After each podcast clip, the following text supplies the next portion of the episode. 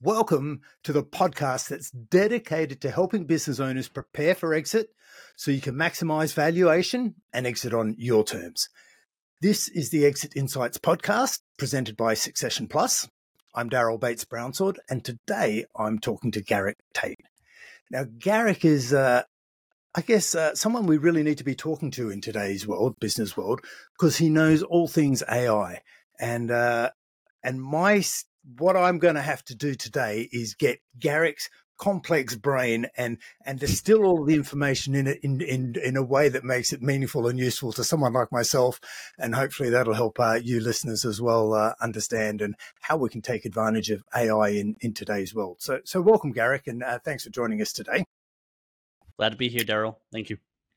Cool. Now Garik why don't we start by getting an understanding because I think AI could be a bit like Bitcoin. It, it's one of those terms that's new and it's it's it's it's it's burst onto the scene and taken over our lives. But I just wonder how many of us really understand what it is. So so let's start by getting a bit of an understanding of what AI is, and then that'll help us identify how we could take advantage of that and make it useful in our own businesses, uh, and uh, you know where it is beneficial and what those benefits are, if that makes sense. So what is AI?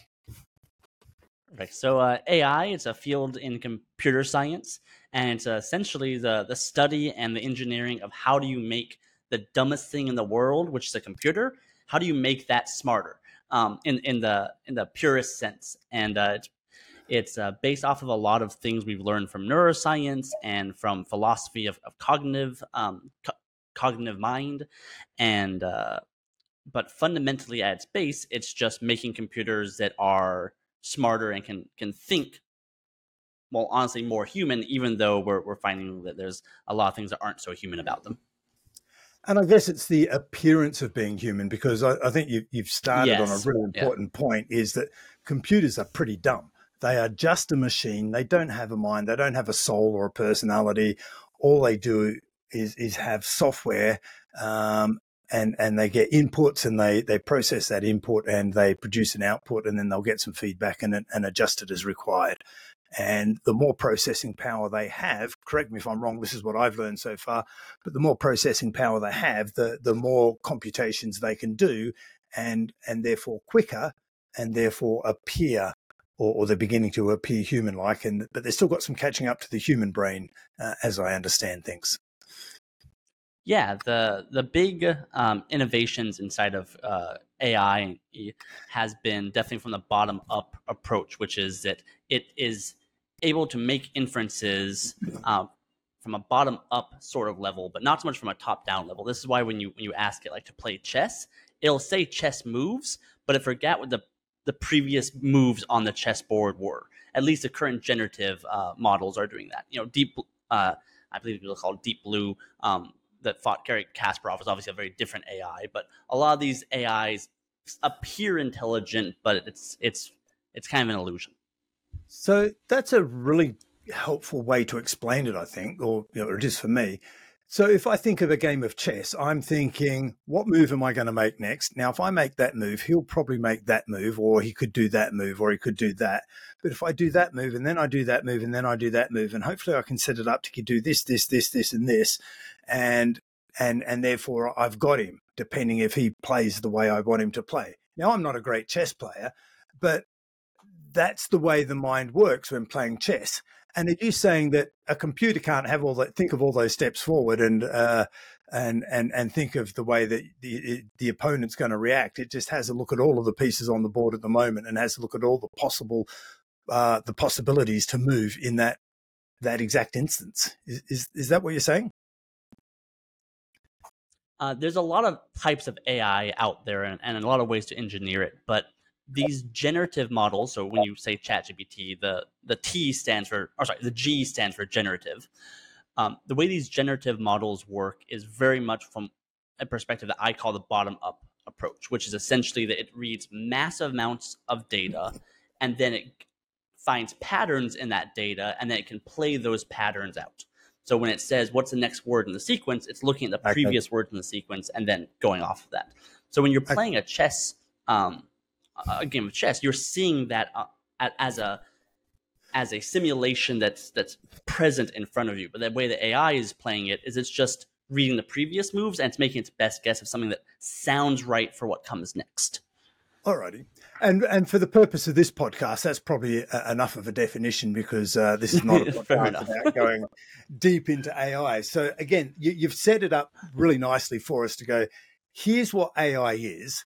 Now, in terms of business, so so the people listening to this podcast are business owners who uh, you know probably got their business from you know ten to two hundred and fifty ish people.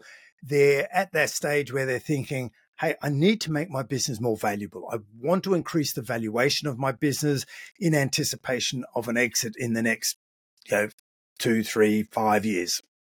Thinking about how do I make my business really attractive so that it can be acquired. Yes. AI has burst onto the scene.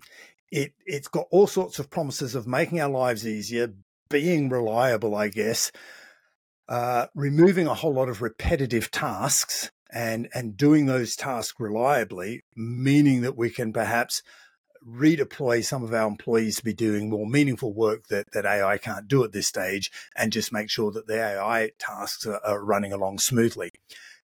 Is is that the, the sort of way that business owners should be thinking at the moment about AI? Uh, absolutely. The the way that I think about it is if we take a historical perspective here, you know, the human body for the last 10,000 years has been the ultimate work machine for most of, of human history, you know, caveman days and such. But once we were able to boil down certain very useful tasks into kind of a groove or into, into a systematized way, we are able to deploy, you know, horses. We get horsepower. We're able to make machines and steam machines and, and all of these tools and technologies and other other creatures in order to do that physical work. Our our body is a platform that's versatile, but it's not so specialized in any one thing, luckily. And what AI now coming on the scene is really just a continuation of it. That you know AI is the modern it's it's the workhorse of the uh, information age. So once you are able to groove out, okay, these are the inputs, and we're going to be talking more about that soon. I'm I'm very sure. Once you boil down, okay, these are the inputs, these are the outputs. AI, and you have enough data to train it. AI can really take over any repetitive task that you want it to take over and do it um, exceedingly well, depending on how much data you can feed it. So let's not mess around. Let's get into that. Um, we're, we're exploring around how business owners can exploit AI. Um, and and you've just alluded to, hey, look, we, we need to give the, the, the system some sort of input. Uh, we need a whole lot of data, a whole lot of pre-information, I guess, or pre-experience of of how we handle that. Examples. Input. Yeah, examples yeah. of how we've handled that input and what the possible outcomes are, so the AI can go, right, well, here, here's the outcome I got in this time. Let me compare it to all the other outcomes, and therefore I know what to do next. I'm making it sound like it's thinking for itself, and uh, and maybe we'll end up there one day as well. But so if that's what it's doing, have you got some real life examples of how business owners can sort of do that? Let, let, us bring it to life for, for, for people so that they can perhaps you know stimulate some ideas for them moving forward. Yeah, absolutely. There was one company we supported that was in the remote, uh, the remote outsourcing industry. They provide executive assistance, and they have a very good USP. They have a good target market, and they were able to, you know, really be, be selling like hotcakes um, at a very premium price point. But in order to justify that premium price point, they have to make sure they've hired the very best personal assistants to to execute on. And so their big constraint was how do we find those uh, find those people and find them quickly. And so this this is the very first question that I walk my clients through when they're asking how do we apply AI. Uh, we always take the theory of constraints seriously. Uh, the theory of constraints was introduced by Eli Goldratt in his, in his book The Goal, but um, it's it's basically saying you have to make sure you're attacking the right problem. You break down your your business into a series of interlocking pieces I'm sure your mechanical background, you, you, know a lot about that kind of systems thinking, and you find the part of the business that is the the largest constraint, and you uh, focus on solving that. So in the uh, the example businesses case, that was definitely the recruitment, And so we, we, we looked at the recruitment as a series of interlocking steps, asking, okay, wh- where are the handoff points? Where are the points that are taking the most amount of time, there, where the most number of error, errors are, are cropping, where the most number of drop balls are, are occurring? Um, where, are those issues? And once we found those, it turned out it was all at the very top of the funnel. You know, once somebody had gone through a couple of interviews, the, the, the recruiters handled them very well. The experience was very positive. We were able to uh, um, uh, get people through the funnel. But the very top, we were making lots of mistakes. And so we at, luckily that was a pretty simple part of the funnel as far as the input score is concerned. We got their cover letters, we got their CVs, we got um, their their information from their application form, and so we were able to use AI to read all that data and then first of all actually just making sure that the AI properly moved them to the next stage of the funnel. So replied to their emails, had them fill out the uh, the next steps of the process, and as time went on, we also started adding AI in order to read this, their their resumes, read their cover letters, and give suggestions if they were a good fit or a not so good fit for those positions. And after we implemented this, it took about three months. Um, after it was implemented, the recruitment was able to triple the number of people they were able to hire every month, which allowed the business to about double over the next um, uh, over the course of that year. So you've got my mind racing, Garik. and let's play with that for a sec. So my understanding of the recruitment industry is that as much as we want don't want it to be, I guess it's kind of emotional. And what I mean by that is that applicants go to a whole lot of effort in producing their CVs, their resumes, and trying to stand out because they know that for a lot of jobs, hundreds, if not thousands, of applications get put in, and they want to stand out from the crowd. So to do that, they need to do something, some sort of emotional self-positioning to, to jump out from the crowd so that their CV gets read by the person and that they get added to the shortlist and, and they aren't re- rejected at stage one. If yep. I'm understanding what you've just suggested that you've used AI for is to go, well, let's do that process and just instead of reading and, and having some sort of emotional or feelings attachment to a, a, a CV or a or an application that you've seen, the AI is is conducting that process for us, and they're just purely looking for the facts and and the experience and the data from a you know without emotion, and then just filtering all of the application from that perspective and handing them on and doing all the admin and, and legwork for the the recruiters to then take the the applicants that really qualify um, based on real experience, and, and it's kind of hard yes or no. Is that what's happening here, which is going to change the way people are writing their, their application letters, I imagine, at some point?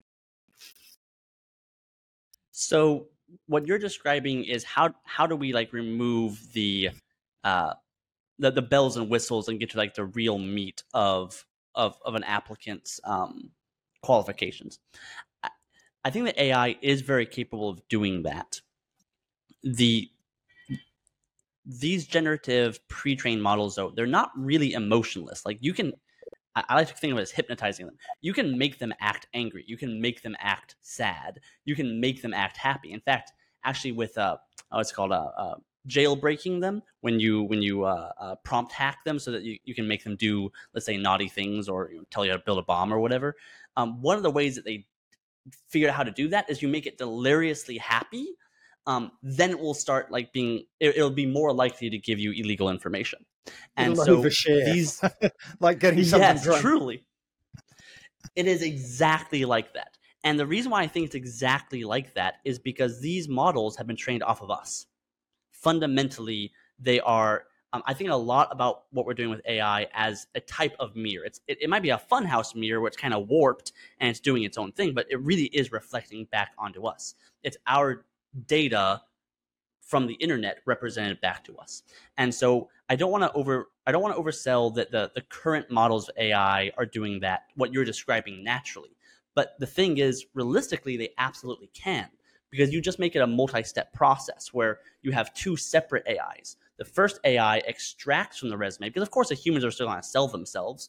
So you have the first AI say, "Hey, no, no, no flotsam, nothing else. Just extract the data points, convert it into a bullet point list, and then you have a secondary AI read from that bullet point list. Of course, you're introducing two points of failure there, but that would be a way that you could easily um, use AI to make the process more objective. And that's maybe something we should be doing. In our case, we were mostly comparing to did the human who rated the resume think it's a good idea, and did the AI think it's a similar idea? And we we checked to see when they would disagree and figure out if we agreed if um, management agreed with the AI or management agreed with the human, and we use that as a way to calibrate and and judge if we were happy with it or not.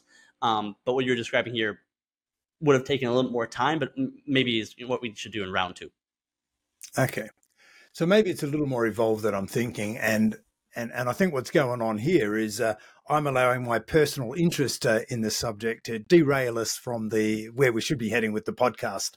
So why don't you tell me uh, and and share with us what what are business owners how how they're using and looking at AI at the moment? So today, in, in your experience of what they're doing out there in the marketplace, what are they getting wrong when they, when they're they're playing with AI or, or, or trying to apply it or, or involve, in, integrate it into their business? Yeah, I, I think a lot of people are just being motivated by FOMO. A lot of entrepreneurs and business owners out there you know they see it's a hot new thing and then you know they don't want to be left out so so so they're diving in and for sure a lot of these new technologies you know new ai tools are being built every single day and yeah. some of them are very exciting but i think the excitement of what the technology represents and of the fad of the moment can motivate business owners to be prototyping it and testing in their business without always asking like is this actually solving our core problem? And so i think that that's the number one thing that business owners have to ask themselves. You know what's what's the core problem in my business? What's the constraint that's holding me back? And then solve yeah. that constraint and then an ai mindset is just opening up a whole new set of tools you, you can solve that by better training by hiring more people by restructuring your business but the AI mindset and the automation mindset is can we solve these problems with AI? And because these tools are so versatile, the answer is more often yes than we would think in the in the, the day of in the day of knowledge work. So, is the risk that that, that people today are, are trying to use AI for the sake of using AI, whereas what I think you're saying is let's get in and have a look at the businesses and go, look, there's a real problem here. Oh, look, here's the problem we're trying to solve. Yep. Oh, and by the way, you could probably use AI to solve that and and and you know, save a few steps and become a more efficiency or exactly or or redeploy someone. This this could replace a, a human doing that, be more accurate, more reliable, a whole lot faster, which now means you can use that person in a more valuable role elsewhere. Exactly. And I, I think that when you're a smaller business, let's say seven, you know, between three to seven employees, probably your your business is going to be a lot more augmented by just a humans using AI to do their work more effectively. You don't have so many systems and processes that you want to automate. But once you get to this scale of say 30 to 100 employees, you're you're small enough where there's still a lot of communication across departments where a lot of innovation can bubble around. You're not calcified, but yeah. and you can move faster than some of the bigger enterprises out there, significantly mm-hmm. faster. Mm-hmm. But on the flip side, you have enough of a systematization, you have enough of of, of a process that taking a hard look and asking yourself, can can AI speed some of this up? Can we redeploy resources? Um, is going to probably have a lot of low hanging fruit, and that's that's where we can't specialize. Yeah. And, and what about automation, Garik? Does the, the, the two hand in hand? Are they are they one and the same? Help me out here. They're they're definitely different uh, disciplines, and I think that it's it's a a step forward to be seeing AI in the context of automation. So AI, the AI mindset is just looking at AI as a new tool and in many ways a, a, superior tool in our toolbox in order to automate more things than before we, we ever could. Uh, going back to the previous idea of AI is a modern day workhorse of the information age, because uh, you know before a horse could you know pull pull the wagon, but it couldn't do your taxes. Well, now AI, there's enough data, enough examples, enough clear inputs and outputs. AI can. So that's that's the idea. That's one hell of a horse. yes, sir. So, so let's get practical. So for, for a small business owner out there who's in that, you know, I guess that that ten to thirty business bracket, that, that, that perhaps could, mm. can can spend a little bit of money to to work on AI as a solution. What sort of things should they be looking at to go? Oh, maybe I should get some help here and, and maybe AI can solve this problem or help me perform this task or this process better, or we just really benefit from from automating this step using some sort of AI process. And, and that would help make my business more efficient and therefore more reliable and end up being more valuable. So, so where, where, would the, they start? The first thing, yeah. So, so, so the first thing is on the constraint of the business. Where, where in the business are we um, being held back by. And uh, th- this idea originally came from manufacturing, but it, I think it applies to all businesses. So it started in manufacturing to say if if you have a series of steps like assembly line where you're building a car, and in the seventh step, it's it's the slowest. If you've improved steps one through six, you've made your factory worse, not better, because your constraint was step seven.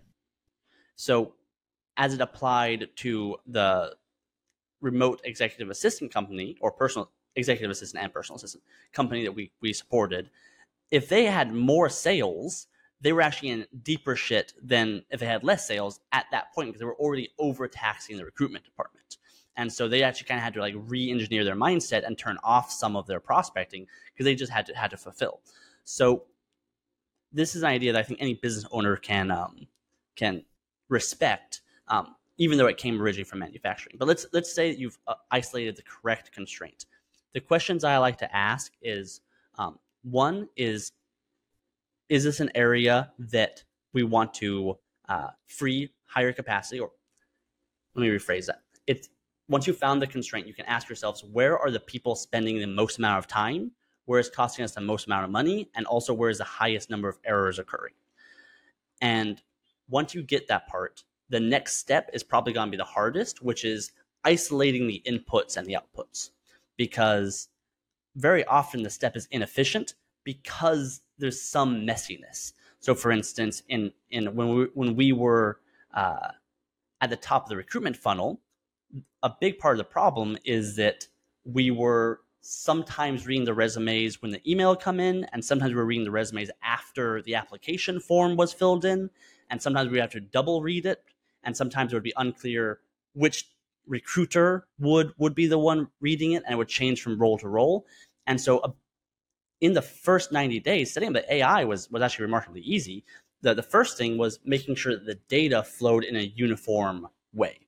And this is where um, you know using tools like notion airtable or a crm i think you know, people are very familiar with crms hubspot and creating good practices around how your data is controlled is going to be the, the first step, in many cases, the hardest step. Once that part's established, adding AI on top of it um, is is often kind of the the easy part, and and you can get a lot of quick wins from it. And am I hearing the the well do it once strategy? Like if if we can remove a whole lot of rework, what was happening is people were going back because either they didn't record the information or it wasn't captured properly for this step as it was for that step and and if we can just yep. process every piece of information once well that's going to save a whole lot of time and, and prevent and and let's do it completely the once and to get it right first time then we save on doing rework and uh, yeah that's always going to benefit every industry and what's just come to mind as as you were speaking then Garik is is one of the things that we do is is is looking at the capacity of a business when a business says, "Hey, look, we generated um, you know five million pounds of revenue this year," doesn't matter if it's pounds, dollars, whatever it is, we go, "Okay, so that's what you did. You, you generated five mil in revenue, but what?"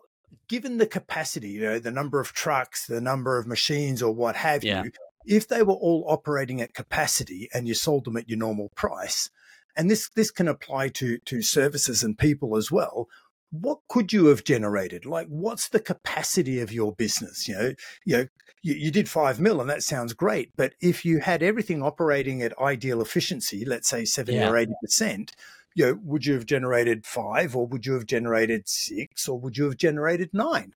Yeah. And and there's the capacity uh, management that we do and and and monitor the capacity. And then the correlation I see with what you did is we go, okay, so let's let's match or, or optimize your business and go, if the capacity turns out to be 10, let's make sure the capacity of the sales team is 10.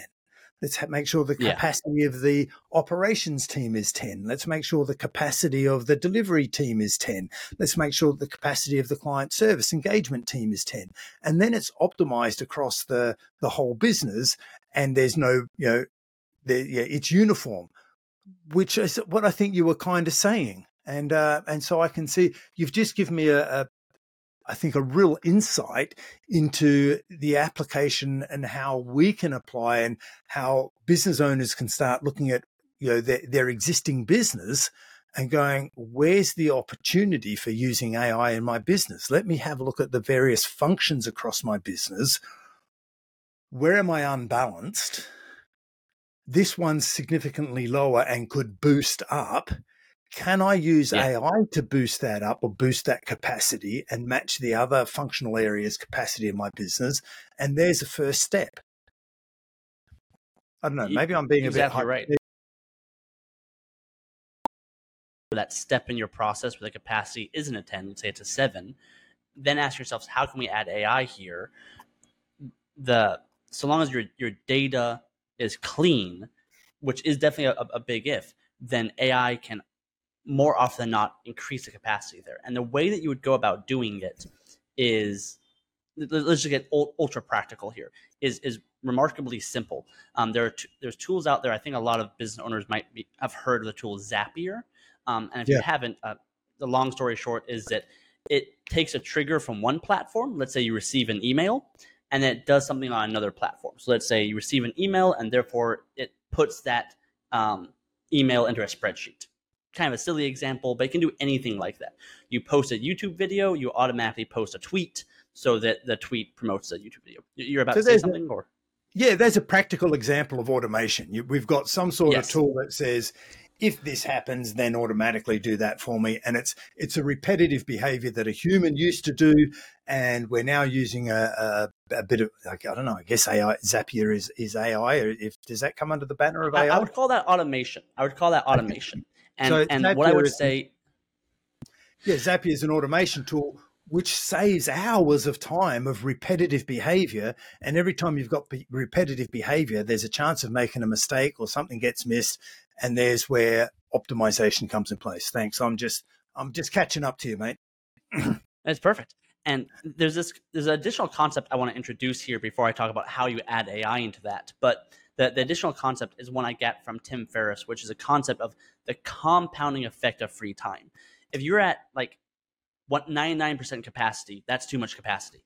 But if you get to the point where you're 98% capacity, well, you have 2% left over to start working to get to 97 and then you have 3% and then you start going to 96 so the mo- basically the more slack and capacity you have the more of that can be applied to automating and, and cleaning things up. And so i i early on in my automation and ai career very often would, would find things a little bit too trivial like okay that's going to save us what 15 minutes per week? Is that really worth it? And the answer was yes absolutely. And and uh, i had the same experience hiring a personal assistant. There's a a dozen five minute tasks that added up to an hour and i never thought they would really matter but by golly freeing up that even just one hour across 12 different five minute tasks i had the capacity to start automating more and more and more. And so this can go too far. It absolutely can. I don't want to say it's a um, unquestionable virtue but the, we shouldn't underestimate compounding free time Absolutely. And, and it's again another area I, I look at when I'm working with clients. You know, business owners can be control freaks and they Yes. can get involved in everything. And, and one of the things we're looking at is, is to remember the context of we want the business to be worth more so that they can exit it. And if Mhm. they're involved in doing things themselves as control freaks, then yeah, it's it's not worth as much. So one of the things that we we look get business owners to look at is we go, let's have a look at all the tasks you get involved in during the week. And let's have a look at what you get paid or what you should get paid. And let's break that Oh, yeah. down to an hourly rate. And then we'll start matching any of those tasks you're doing now. And if you could pay someone less than the hourly rate you pay yourself to do them, they're the first task you should be handing off. And that is, in hindsight, as simple and as obvious as it sounds. It's just getting it to that level of granularity and, oh, 30 pounds an hour, 100 pounds an hour, whatever the number is, you know, is is a trigger and it just helps the business owner to go, oh, yeah, I should be letting that one go. Uh, and let me, and then we go, okay, so let's train the person to do it the way you do it. And yeah. once they learn how to do it your way, then we know you're going to be happy. So that way you can delegate, know it's going to be done the way you want it to be done. And then you need some sort of feedback mechanism, you know, weekly report telling you how many times it's been done and, and how successful it was, or whatever sort of feedback you need to give you comfortable that you're the, the process or the task is still in control, even though you're not doing it.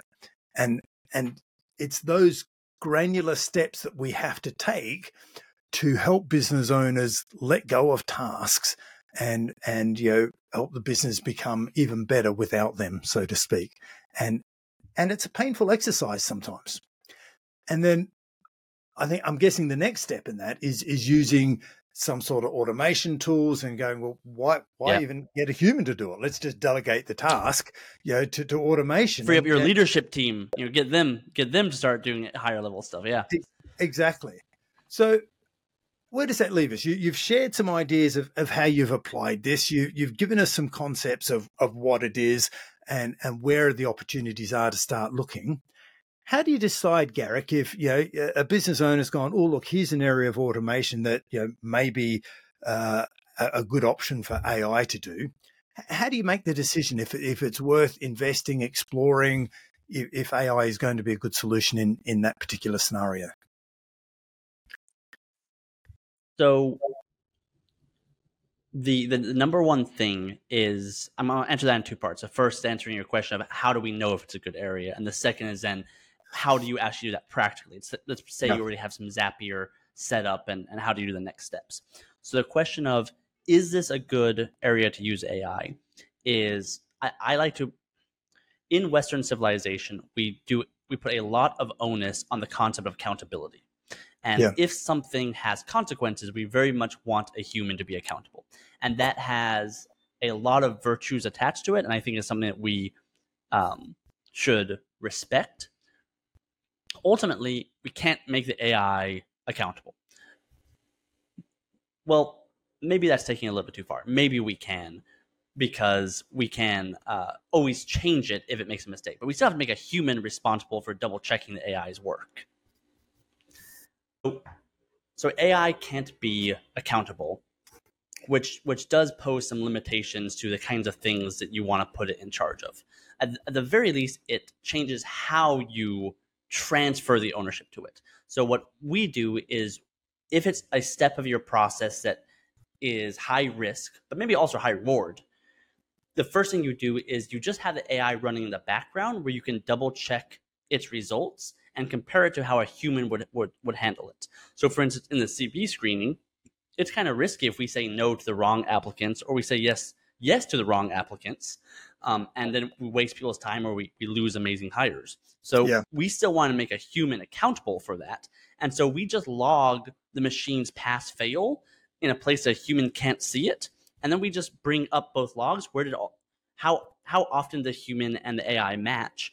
And then when they disagreed, we just looked at those one at a time and we asked ourselves, do, do we actually, because a human makes mistakes too. Like, let's not pretend like they're the gold standard. We, we look at those and say, okay, are we happier with AI or not? And then we train the AI from that point forward, which really just means we adjust a prompt. I say train like we're doing something fancy. We're not. We're just if you it's the same thing as doing ChatGPT and just modifying part of your prompt and running it again. So you just that, updating. That's how we think about the the risk.